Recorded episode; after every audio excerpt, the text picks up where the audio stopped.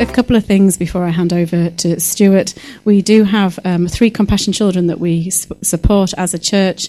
There's two envelopes here with the stuff to write a letter to them. So there's a reply from them and a letter that you can reply back with, a free post envelope. If you would be willing to write a letter to one of our kids, that would be great. Otherwise, they just keep hearing from me, and I feel like I say the same thing over and over again. So please do come. I'll put that on the table here, which I'll move out of the way in a moment. Just to let you know that next Sunday what we're going to be doing is Celebration Tunnels in the centre of town. So we'll meet about 11:30 outside where the Light Cinema is, outside Broadway. It's a great time because we get a chance to celebrate people as they're kind of doing their Christmas shopping, and we want to be taking, we can't be singing this stuff and then keeping it to ourselves. It's just wrong. So we're absolutely a church that reaches out and wants to keep reaching out to people. So we're going to be doing Celebration Tunnels. If you're uncomfortable with that, don't worry. We'll all be together, all looking silly. If you have silly reindeer horns or whatever you want to put on, or hats or Christmas jumpers, feel free to do that. I think we've got a few. And then afterwards, we'll probably go to somewhere like Pizza Express and have some lunch together. So if you are going to join us for lunch as well, you don't have to tell us if you're going to join us for Celebration Tunnels, but if you want to join us for lunch as well, if you let either Stuart or myself know, so that we can make sure we can book a table big enough for us all. And if money is an issue, then just have a quiet word with Stuart and I, because we'll just cover it. It's not an issue, if you see what I mean. We're family, and what family do is help each other out, and we know this season can be tough for some people, so we want to help you out. And we don't want you to miss out of that family time that we get together of just, celebrating other people and then enjoying having some family time together. And then the Sunday after is when we're going to do our kind of pancake and Christmas sharing. So that'll be a slightly different Sunday. We will be doing some worship, but we will be, just having some fun time together as well, just sharing kind of what God's speaking to us. And then the final reminder is on this Wednesday, we're doing a day of prayer and fasting. This isn't for anything in particular. I know you're probably all thinking, but we could pray about a building. Well, of course you can. I'm not saying don't do that. But the thing that God keeps just saying to me is, I just want you to listen. So I think we need to set aside the time, whatever that looks like for you in your day, the time that you ate, or if you give up television, the time that you would have watched a TV programme, or whatever it is you're going to fast for that day. So I'm not saying you have to do food if that's a real struggle for you, to just give up something.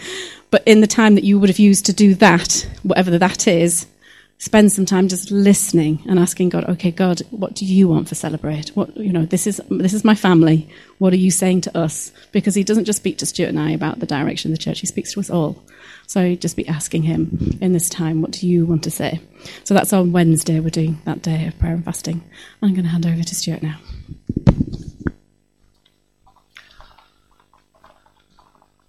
Oh, I'm rattling. Can you hear me? You can. Cool. Yeah. Good. Get that out of the way for a minute. Cool. Yeah. If you don't know what a celebration tunnel is, come next week and find out. It's good fun. It's a really easy way just to bless people. And if you're scared stiff of speaking to people in the street, celebration tunnels are an amazing way to get started, because you're with a group and you don't actually have to say anything. You can just stand there and clap and cheer. And to reiterate what Liz said about Pizza Express, you are all welcome. Money's not an issue. All you ever say to people is, give us what you can and we'll cover the rest. And if what you can give is nothing, that's fine. We're not worried. We're much more concerned about having family time together than we are anything to do with cash. God provides whenever you're obedient. So, if you're new to us, as you've probably already seen, we like to do things differently. So please wander around, get a drink. There are croissants. There are other things in the kitchen. If you're going, I've only had a bit of a breakfast, so I'll have a bit more in a minute. Just make yourself at home. We like to do things like that. And I guess the other thing about next Saturday is, if you can only come for lunch and you can't do the tunnels, that's fine. If you can on Sunday, rather. And if you can do the tunnels but not do lunch, that's fine. We always work on, you're invited, you're not expected. And you can stay as long as you want. So if halfway through my talk today, as long as I'm not insulting you, and that's why you're going out, in which case I'd like to talk to you. But, if you're finished before I'm finished and you need to get off, that's not a problem. We're not tying you to your chairs. As you will see in a moment, you're not going to be tied to your chairs anyway. So we try and do things differently. One of the things that we are starting to do differently, I have to say, in the WhatsApp prayer group, is this continuing takeover of terrible dad jokes. And you're mostly to blame, young man. Over here, it's mostly you. Well, you two, actually. You two. Actually, I'm going to separate you two before long, I'm telling you. And I don't know where you get it from, because, you know, I never do anything like that. I'm far... Oh, what's that? You'd like some more? Cool, good. I went to the doctor's this week. He said, my word, you've got chronically low blood pressure. Really low blood pressure. And he wrote me a prescription for 3 Ikea wardrobes. Think about... No, I was thinking of you. He was there. This one is for you, actually. You like this one? During the war, my granddad, you like that? My other granddad, served as a regimental Christmas tree. He didn't see much action, but he was highly decorated. Ah, now that I've got that off my chest. Better than your two. Cool. Anyway, I don't know if you've noticed. Maybe you haven't. Maybe you're just like, oh, it's what we do anyway.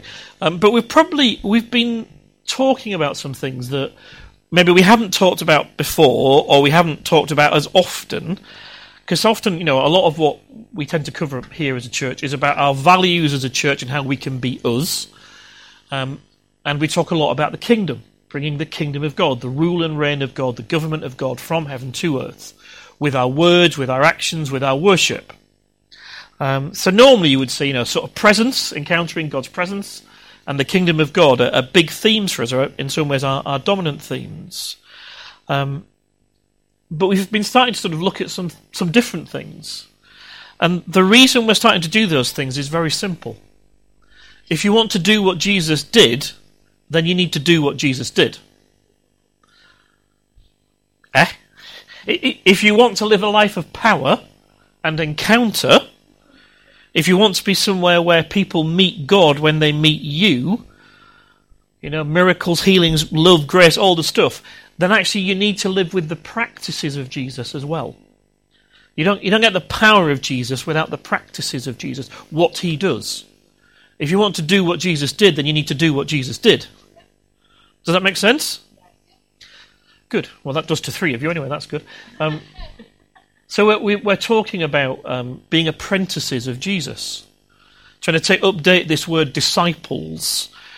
What a disciple meant was somebody who apprenticed, who learnt from somebody else. Not just a skill, but actually a way of living, a way of being. That's what got handed on. From a rabbi, a teacher, to a disciple, an apprentice. And when the disciples were hanging out with Jesus, when they were doing their apprenticeship, it wasn't like we do it. You know, I'd say Colin's a carpenter. If somebody did apprentices with Colin, they would go and work however many hours a day he works and be with him and then go home, put their feet up, you know, have the tea, watch the telly, whatever else. That's not how you discipled. That's not how you apprenticed when you were an apprentice of a rabbi in the time that Jesus is living and talking. And it wasn't even, as the young people say, it wasn't even just sort of hanging out. You know, it wasn't that they went down the pub together. You did everything together. You literally lived life with your rabbi. You went where they went. You ate what they ate. You slept when they slept. You listened to their words and you did what they told you to do. That was the life of an apprentice. It was life on life. It wasn't sit up and listen to me. It was come and be with me. That's what Jesus says, isn't it? Come with me and I will make you fishers of men. Not listen to my words, although that he does obviously want us to obey and that's how we love, but come and be with me. Come and do life my way. And then we'll be shaping each other. I'll be shaping you. So you literally learnt from somebody a new rule of life.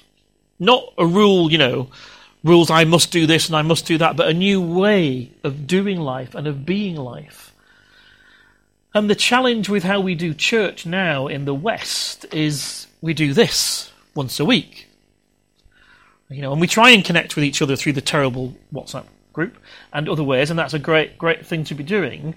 But we don't hang out in as a group the same way. So are there things that we can learn from the pattern and practice of Jesus that we can make part of our daily existence when we're not here?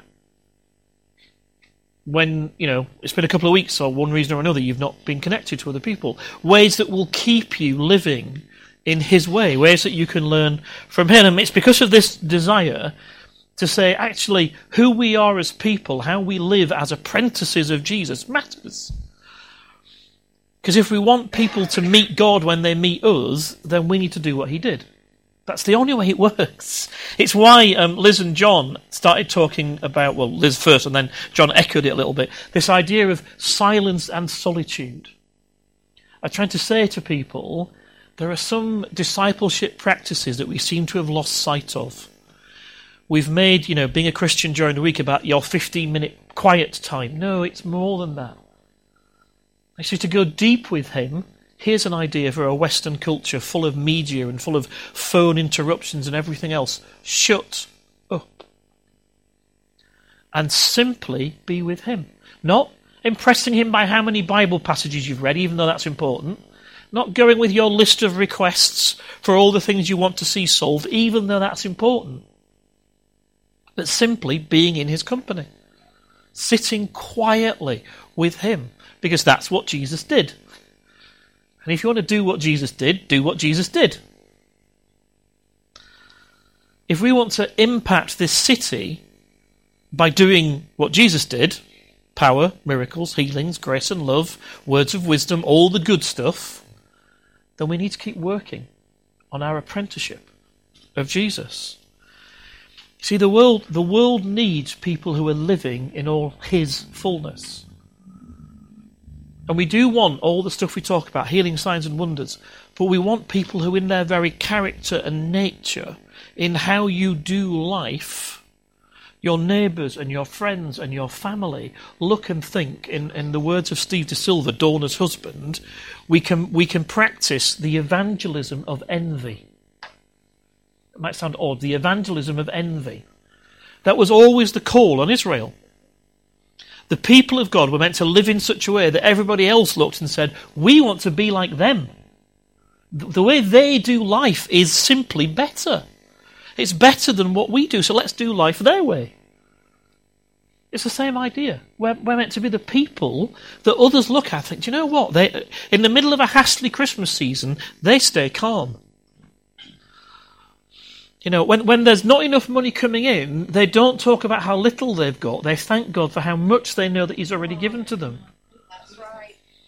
You know, who go deep in relationship, who don't stay at the how are you, I'm fine, how are you, I'm fine.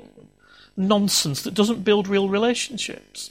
We need people who look like Jesus, who live in the fullness of who Jesus is. You see, we're called to be fruitful, aren't we? We're called to be fruitful. I'll come to the first command of God in a minute, but you know the Bible defines what fruit is, and it says this in very well-known verses, Galatians 5:22. But the fruit of the Spirit is love, joy, peace, patience, kindness, goodness, faithfulness.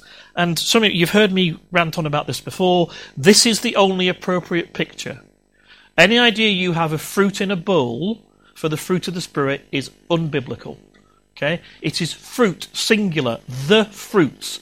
It has different segments, but you don't get to go and say, well, I'll have an apple, but I don't like a banana.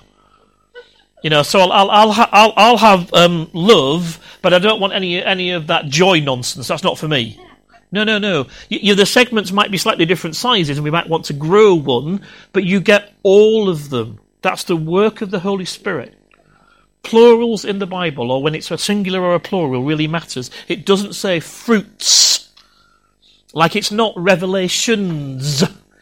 It is fruit, singular. Revelation, singular. It's one of the ways you can get more into the Bible is looking at what the words, what they end with. Fruit of the Spirit. That's what we're meant to be developing. Yes, of course we want the gifts of the Spirit, absolutely. But actually, I remember a long time ago, a great Bible teacher at the church that Liz and I met at, I remember him saying, one of the things that just resonated in my head, we talk a lot about the gifts of the Spirit, and then sometimes we talk about the fruit of the Spirit. What we actually need to do is put them together. Because you shouldn't have an unloving prophet. If you have an unjoy-filled apostle, then it's not working right.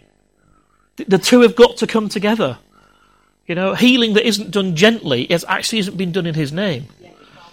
I've never been fond of, "Get out, Satan, let me shout at you!" Because it's not what Jesus did. Fruit of the Spirit, gifts of the Spirit. So that we can fulfill, actually, the initial command in the Bible. The first thing God tells his people to do. Anybody know what it is? Thank you. Good try, but not quite. Different one, Colette. Well done. Go on, bring it up.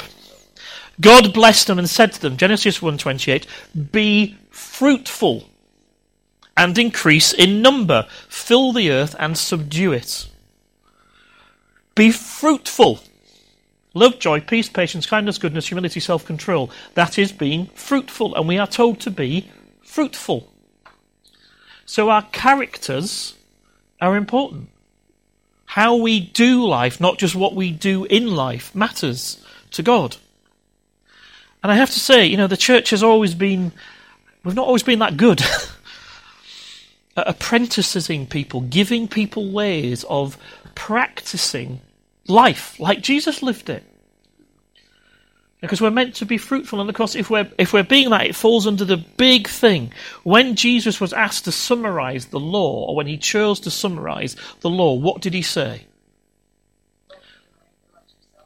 Yep, that's one part of it. And then he said to Matthew 22:37, "Love the Lord your God with all your passion and prayer and intelligence." This is in the Message. This is the most important, the first on any list. But there is a second set alongside it. Love others as you love yourself. These two commands are pegs.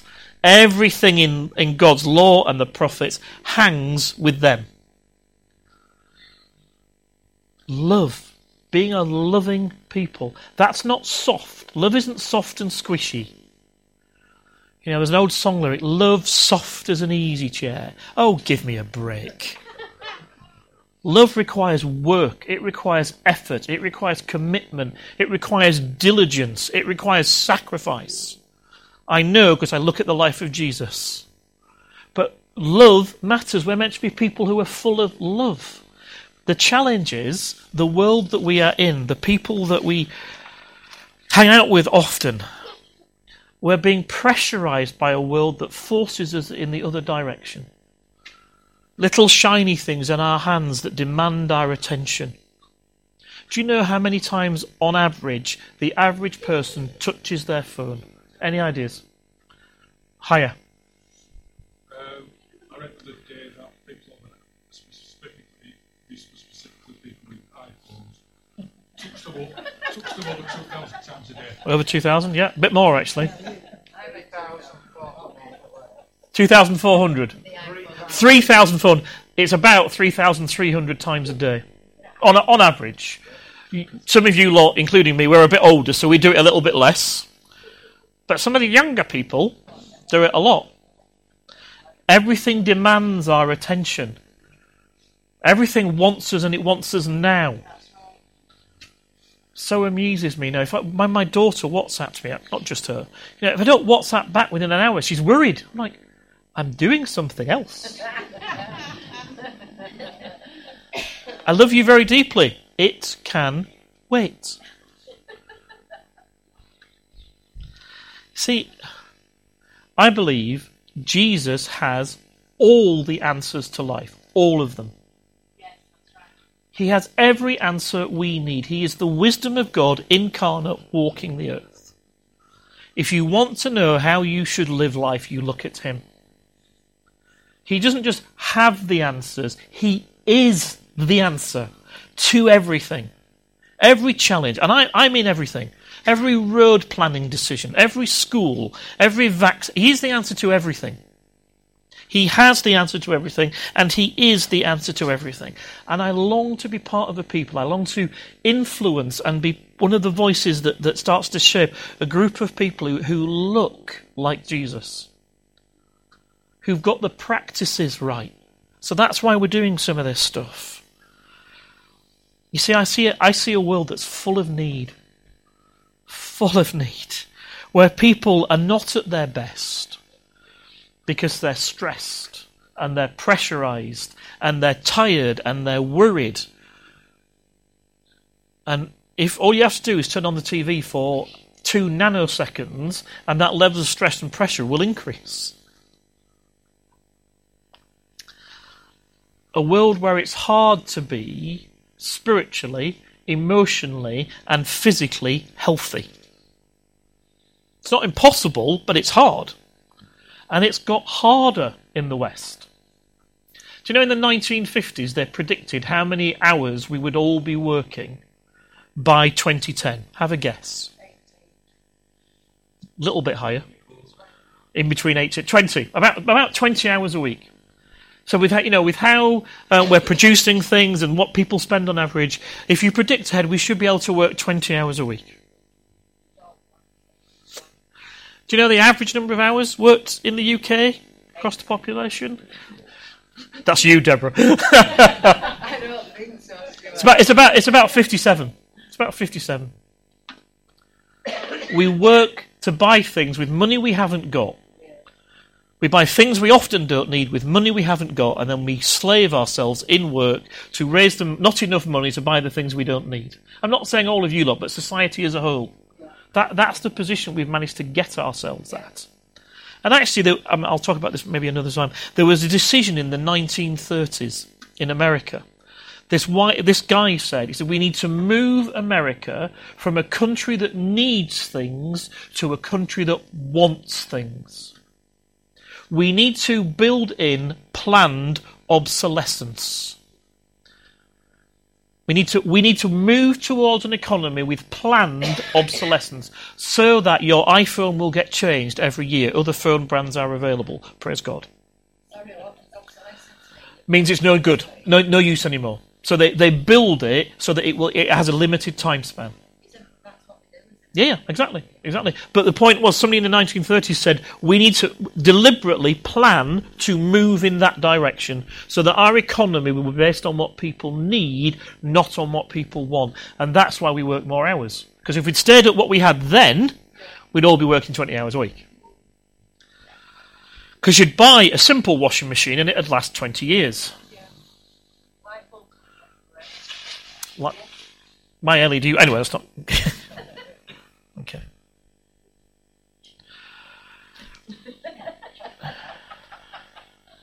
See, we need to be the people who bring and bear a world and a lifestyle that reflects what Jesus said, again, in a well-known passage, but one that I want you to look at together. So if you're new to us, this might be different for you. Don't feel intimidated. You can sit quietly. Other people are familiar with this idea. But I've always got this great feeling that, you lot can be wise and you can think on things and you can read Scripture and then you can tell us what it means. So, you can do as many... you could do 2 groups, you could do 4 groups, maybe split them down a little bit rather than just inside. And I'd like you to read Matthew 11, 25 to 30. But listen carefully, and I put it on the screen, okay? The first time you read it as a group or somebody reads it out loud, please do not read it in the Message. Read it in the NIV or the NLT or something different, okay? And I want you to talk about it. I'm not giving you questions really this morning. I just want you to be like, "Wow, what does this sound like? What does it make me think and feel?" And then I want you to read it again in the Message. And if you haven't got a Message in your group, I'll bring you the iPad and put it onto the Message. Okay? We're doing like a third little group. So some of you guys from over here, Richard or Colin, you lot, or somebody else different, why don't you come and join these? So there's like 3 groups rather than... Okay? So just read through it. Matthew 11, 25 to 30. What impacts you? What makes you think, oh, that's interesting?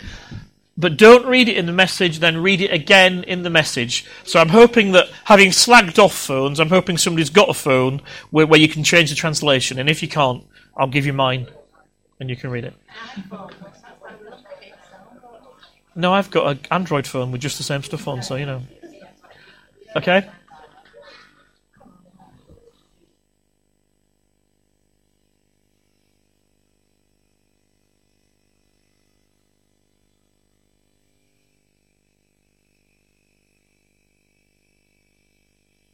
About what does it sound like? Okay?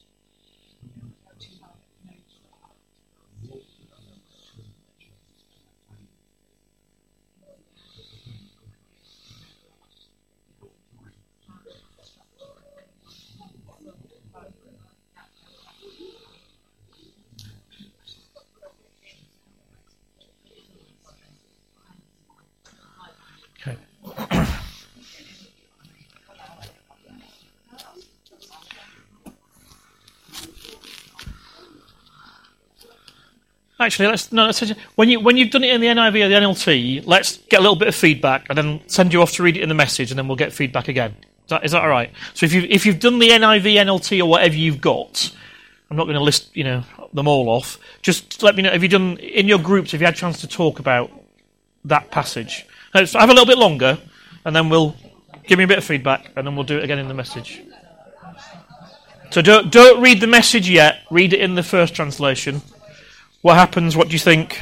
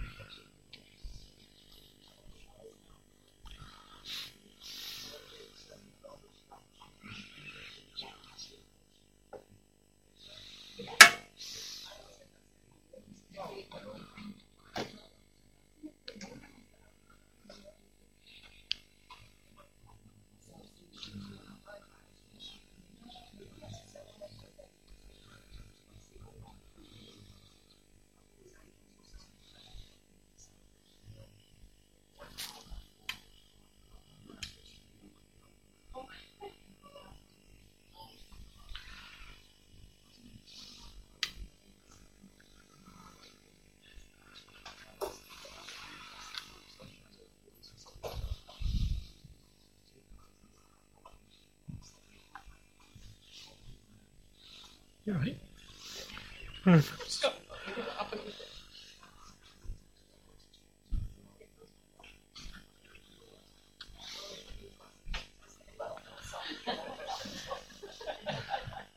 Okay, let's have a little bit of what did you think when you read it? What struck you? Somebody tell us. Let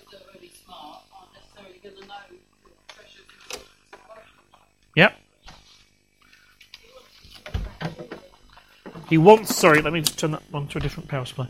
He wants us to be like children. Yeah, okay. Say that again, Bev. To live carefree lives. Carefree lives. Okay, anybody else? What did anybody else get?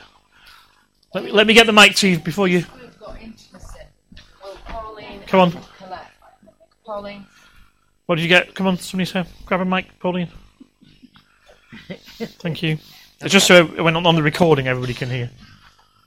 No one knows the Son except the Father, nor does anyone know the Father except the Son, and the one whom the Son loves to reveal him. And I just take that as intimacy. Yep, absolutely. Yeah, cool.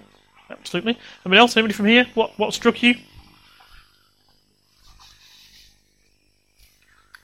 Am I doing that bit already? Yeah. In verse 28 it says, "Come to me."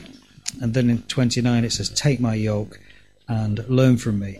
And there's an invitation. Guys, let's listen to each other if we can. Good. And there's kind of an invitation to partner with Jesus in certain things. Yeah, I love that. And there's an onus on us to do things rather than just expect God to do everything for us. Yeah. Come to me so that you can take from me. Yeah, I like that. Cool. Anybody else? John, Richard, anyone say anything? Yeah, I touched on Arminianism and predestination. From Matthew 11, that's interesting. It not says, somewhere I would have gone. Except the Son, and to whom the Son chooses to reveal him. Okay. And that bit has always stood out at me. Okay, cool. So. Yeah, that's interesting. I had spotted that historically, but I wasn't thinking about that this morning. That's cool, Richard. Thank you. I'm not going to go down that rabbit hole, particularly. Okay. Anybody else want to add anything about when you've read it in those versions? Why are you volunteering, John? It's like at school. He's going to say something. No. Okay. Yeah. Well, I spent half my school days there. Les, to be honest. Go on, Mike. Well, it was the children bit that stood out to me because obviously people who think they're clever in their own mind don't behave like little children. I thought, well, what is the main attribute of a child towards its parent? And it's love, isn't it? A child wants love from its parents. Yeah. Yeah. So we need to learn the love of the Father, the love of Jesus from them, and then give it out to others, in the simplicity of a child. It's not primarily about knowledge. Cool, come on. Excellent. Right. So now, unless anyone wants to add anything, I would like you to read it again in the Message. Read it again in the Message, please. If your group hasn't got access to the Message, tell me and I'll get you access.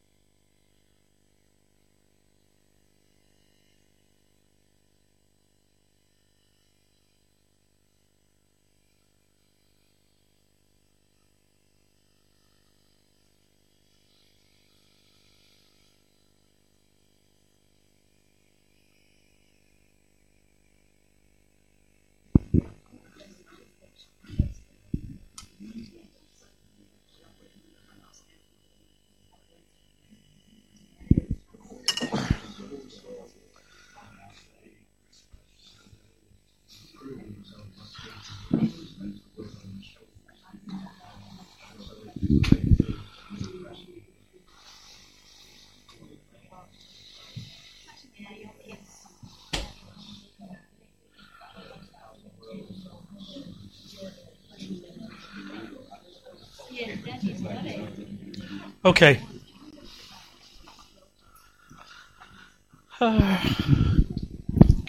Just show me to finish. Good.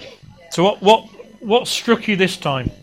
I'll let that group finish talking and then we'll start over here. What struck you this time when you read the message? Come on, Ola. Do you mind using the mic? Yeah, no problem. That's right. Yeah, I just said in my group that God is giving us an assurance. Just like we to our children, at any point in time, they ask for anything. Yeah. The children, as they're asking, they're also confident that we're definitely going to give them what they ask for. Yeah. So now if you relate this to God, God is assuring us that in any situation we find ourselves, whatever things that burdens our hearts, that we should be confident that He has a solution with Him. Come on.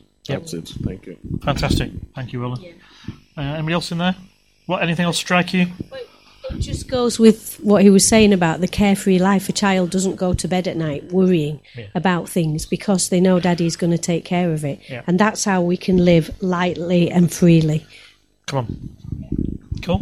Anybody else? Come on, you were chatting in this group. So you don't have to do Charmaine. I was just saying that this is one of my favourite verses. Yes. Especially the bit 28 to 30. But whenever I read it, I always think about the context in which Jesus was speaking, and at the time, there would have been a lot of religion and a lot of expectation for you to live a certain way. And there is now, really, isn't there, for us? Like, not necessarily religion, but it's other things now. Yeah. But what it speaks to about for me is laying it all down and being obedient to the voice of Jesus above anything else, and putting everything at his feet and being led by him, not by expectation or what somebody else thinks I should do. And that's kind of what it speaks to me, and that whole freely and lightly thing and laying it all down. Yeah. And learning the unforced rhythms of grace, I think, is beautiful. Yeah, come on. Thank you, Sean. Yeah, I mean, I always suggest people read things in different translations. Don't just read in one translation and read it out loud. I don't just love the flow of that. Learn from me the unforced rhythms of grace. That sounds fantastic. Has a flow of words. Anybody else want to add anything? What struck you? What hit you? John was good. Yeah, I guess. Thank you very much. We were struck by the concealing your ways from sophisticates and know-it-alls.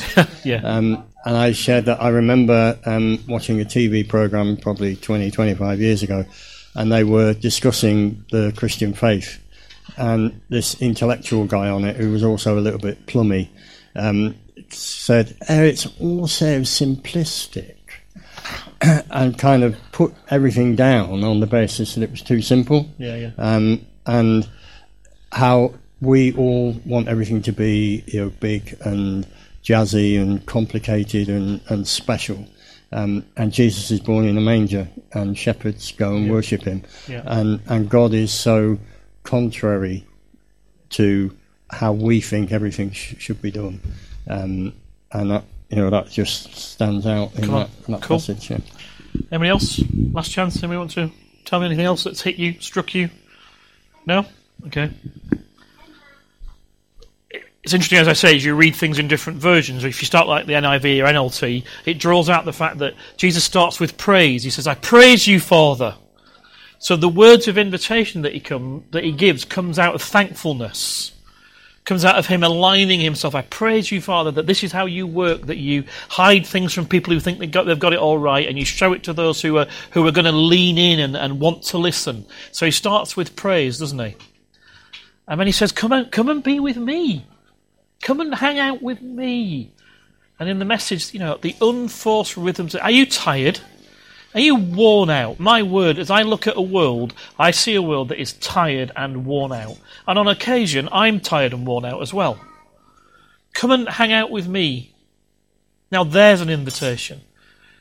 Do you know what? In an old version, you hear it as, come and take my yoke upon you, doesn't it? I don't know if they said that in the NIV, but that's the way this verse is often remembered.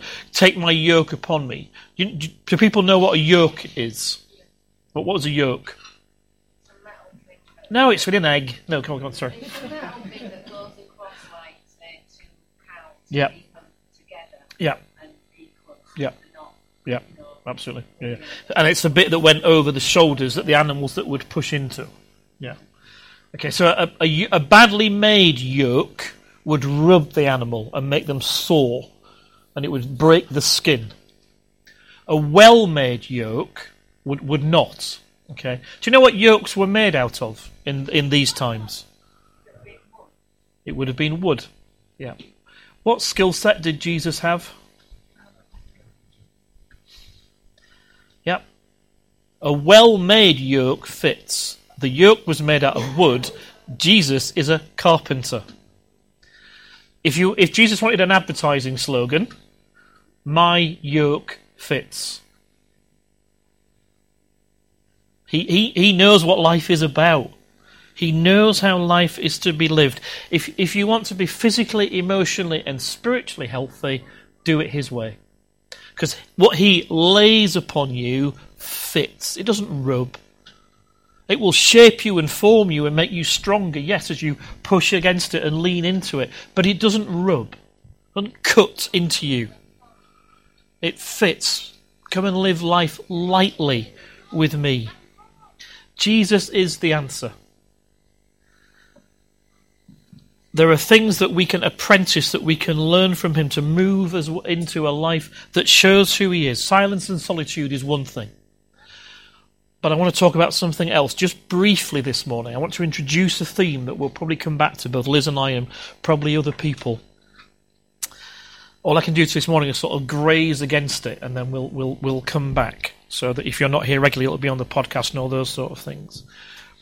The next practice of Jesus that I think we should look at is what happens immediately after in Matthew 12, or it gets talked about in Matthew 12. Anybody know what it is? The next two bits of conversation are about something. So go and have a look. Just scan down. It's always worth, remember, the chapter breaks are not in Scripture. They're put in afterwards to help us understand it. Don't stop at the end. Flow into the next bit. What does he talk about? Sabbath. The writers of the New Testament lay things out in a particular order to make a point. They actually don't just follow the pattern of the life of Jesus in a chronological order. They're not biographies. They contain biographical information, but they're not biographies. They're pamphlets that we're meant to read them and come to a conclusion. They're like a journalist reporting to tell you the big reveal at the end. That's how the Gospels are laid out. So it's interesting. Jesus says, come and learn the enforced rhythms of grace. And then he talks about Sabbath.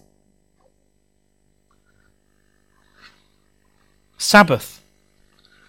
The Hebrew word is Shabbat. Has a very complicated meaning. When you look it up and study it, it's really hard to translate. Do you know what it is? Stop. Stop. That's what Sabbath means. Stop. That's it. And Jesus talks about stopping 45 times in the Gospels, mostly in Luke, 17 times in Luke, he talks about the Sabbath. And the idea of Sabbath, of course, we know, comes from the second chapter of Genesis. So right at the start of the Bible, in the first two chapters, right at the start of chapter 2, heaven and earth were finished down to the last detail. Can you move on, Donnie? By the seventh day, God had finished his work. On the seventh day, he rested from all his work. God blessed the seventh day. He made it a holy day, because on that day, he rested from his work. All the creating God had done. Sabbath. Now, you might think when you read through Scripture, whenever Jesus talks about Sabbath, he's usually telling somebody off. Or they're saying to him, you do these things on Sabbath and you shouldn't do. That is certainly part of the discussion. The point is, Jesus kept Sabbath. He was a good Jewish boy. He kept the pattern of having a day where he stopped. And we need to learn to stop. Stop working. Stop wanting. Stop worrying. Because a regular pattern of stopping, of resting, restores us. Now, you were never meant to rest from work. You were meant to work from rest. We treat it as if this is the zero line. And we work, so we go into the negative. We work, and then we get to Saturday, and we have a day off. Well, we don't, because we spend the day shopping or running around doing all our chores and catching up. And then we get ourselves back to zero, so that by Monday we've just about got enough energy to drag ourselves to work. No. The pattern Jesus has is rest. Get yourself in credit. Get yourself higher in me. Go deeper in me. So that as you live life, you are drawing from resources. You're in the positive. And you always stay in the positive. We don't rest from work. We work from rest. That's the pattern in Scripture. And we're going to unpack it a lot more. Another week I will give you a theology of Sabbath. We'll talk about where it appears in the Old Testament and the New Testament. And together I want us, I'm starting to wonder, can we work out some ways to do Sabbath? Because if we want to do what Jesus did, we need to do what Jesus did. That's right. If you want the unforced rhythms of grace, Sabbath is one of the patterns. Yeah. Let me illustrate it another way, which is what the thread was for. Now this could go dramatically wrong, and I could smash the speaker or something else. Okay, so let's say this side is your, what you output, what you give to God, your productivity, how you live life. Yes? So swinging that way is what you output, what you give to God. Okay? Swinging this way is resting. Okay? So if I want to go this high, look how far back it swings. If I want to go this high, look how far back it swings. If you want to be able to give out more, you're going to have to learn to rest more. That's the pattern. Backwards and forwards. Backwards and forwards. Like a pendulum. If you want to go higher, you're going to have to rest more. If you want to give more, you're going to have to rest more. If you want to stay here, that's okay. But you still need to rest. But if you want to do more, you're going to have to rest more. Who's scared? Yes, quite possibly. How high we can go depends on how much we withdraw. How deeply we dig into rest. Because that's what restores us. All the psychologists will tell you. There is an infection of, not an infection, that's the wrong word. There is a spread of poor mental health, of dissatisfaction, of relationships that are fractured and broken. What's one of the answers? Sabbath. Stop. And I haven't worked it all out as to what that will mean for us. I've got some clues. It's going to mean getting one of these things and shutting it in a drawer on a day of rest. I think for me, might work out differently for you, but it's going to mean not being available to other things. Treading it off and not being driven by, I can, and yes, that means I might get lost because I haven't got maps anymore. I could just use a map. That's what we used to do, isn't it? It's probably going to look like, actually, I am not going to do any shopping. I'm not suggesting we go back to the 19th, who remembers the 1970s when, Sunday was just like the most boring day of the universe, wasn't it? But actually there was some wisdom in it. There was an old book that said, Sunday, it's the day that you think, how many baths can I usefully have in one day? And then you look at the clock and think, it's still 11 o'clock, I've got all the rest of it. But I'm pondering, if my resting requires somebody else to labour by opening a shop or running a restaurant or doing something else, am I really stopping? I think when I look in Scripture, and I'm going to come back to this and do it in a lot more detail, there is a difference between resting and stopping and distracting and leisure. Because often what we do to rest is go to the cinema or go out for a walk. Maybe that does fit into resting. I sit and watch the rugby. I enjoy that. But actually, I'm not certain that's stopping. Not in the biblical sense. Not in the pattern of Jesus. So I can't, and I don't want to be prescriptive, because actually, those of you who've been doing the Roman study with me, you know Paul writes and says, one group of people are like, I keep my holy days and you don't, and they're all judging each other. So we certainly can't get like that. It can't be rules and regulations. But I do wonder if there's some things we can start doing together and some things in our family. I know biblically, Sabbath includes feasting. You start with a family meal. And it was an enjoyable family meal. It was time to share stories and be together. And then there would be a day where literally you rested. Where you would have time to just not do any work. And not buy things. And not worry about things. How we do that when people have got shift patterns and all sorts of, people go away for weekends and everything else, we're going to have to work on, and I suggest we start doing some thinking about it together. We'll give you some input, but I guess all I want you to do this morning is lean in and be receptive, be open to the idea that Sabbath is something we should be thinking about. And Sabbath is not Sunday. I know people say, the Christians replaced Saturday with Sunday because Sunday was the first day of the week and we celebrate Jesus' resurrection and we do church. Certainly for me, Sunday is not a day off. Actually, I'm not certain it is for you guys. Especially in the way we try and do family and do things together and set up together and tidy. It requires effort from all of us. So I don't think we can equate Sabbath with Sunday. There might be a little bit of an overlap. But I'm pondering. And we might need to do things at different times in the week for different people, because people work different patterns, and I get all of that. But I'm wondering, how can we do Sabbath? Can we learn the main things, which I think are delighting, stopping, resting?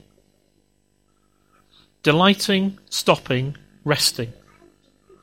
We're going to do more in the new year. But I'm just trying to lay this foundation and say to you, as you read through your Bible in the coming weeks, look at the verses where he talks about Sabbath. Do a little bit of digging around about what did Sabbath mean? What does it mean to have rest? And together we'll start doing some more stuff. Maybe suggesting some things we can think about to make Sabbath part of our way of doing life. Because we want to be a people who do what Jesus did, which means we need to do what Jesus did. And Jesus did Sabbath. So I hope I've whetted your appetite to say, actually, this is something we're going to have to dig into. And it's not going to be in 1 week. It's not a one-off chat. It's something we're going to come back to. So for now, let's just stand, if you want to do.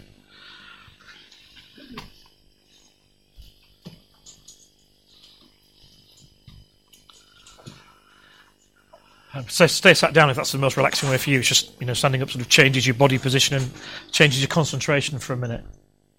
And what I would love you to do, you need to make the choice for yourself, is just be quiet for a second and say to the Lord, is Sabbath something I should be thinking about?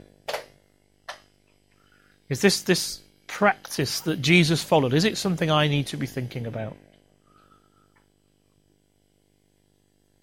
And allow the Holy Spirit to talk back to you. Don't go, show me, give me answers, tell me what to do. Just simply go and ask that question. Is this something I need to lean into?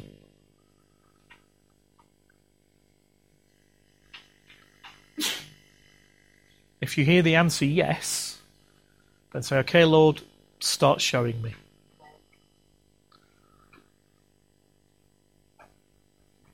That's it. I'm not doing some other ministry time this morning. Just lean in. Is Sabbath something we need to think about? Okay, if it is, Lord, then start showing me.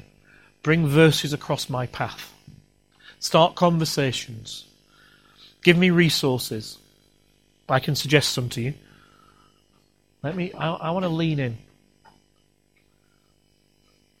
And then, Lord, by your Holy Spirit, speak to us as a group of people about what it would look like to be a church that starts to do Sabbath. In Jesus' name. Amen. Amen. And we've done a lot of worship, and then you'll be doing lots of work together. We're going to keep on looking at it. But for now, get a drink, chat to each other. Tidying up will be going on around you. You can participate in that as you can and want to do. We are back next week, 11:30, outside the cinema, near the Broadway.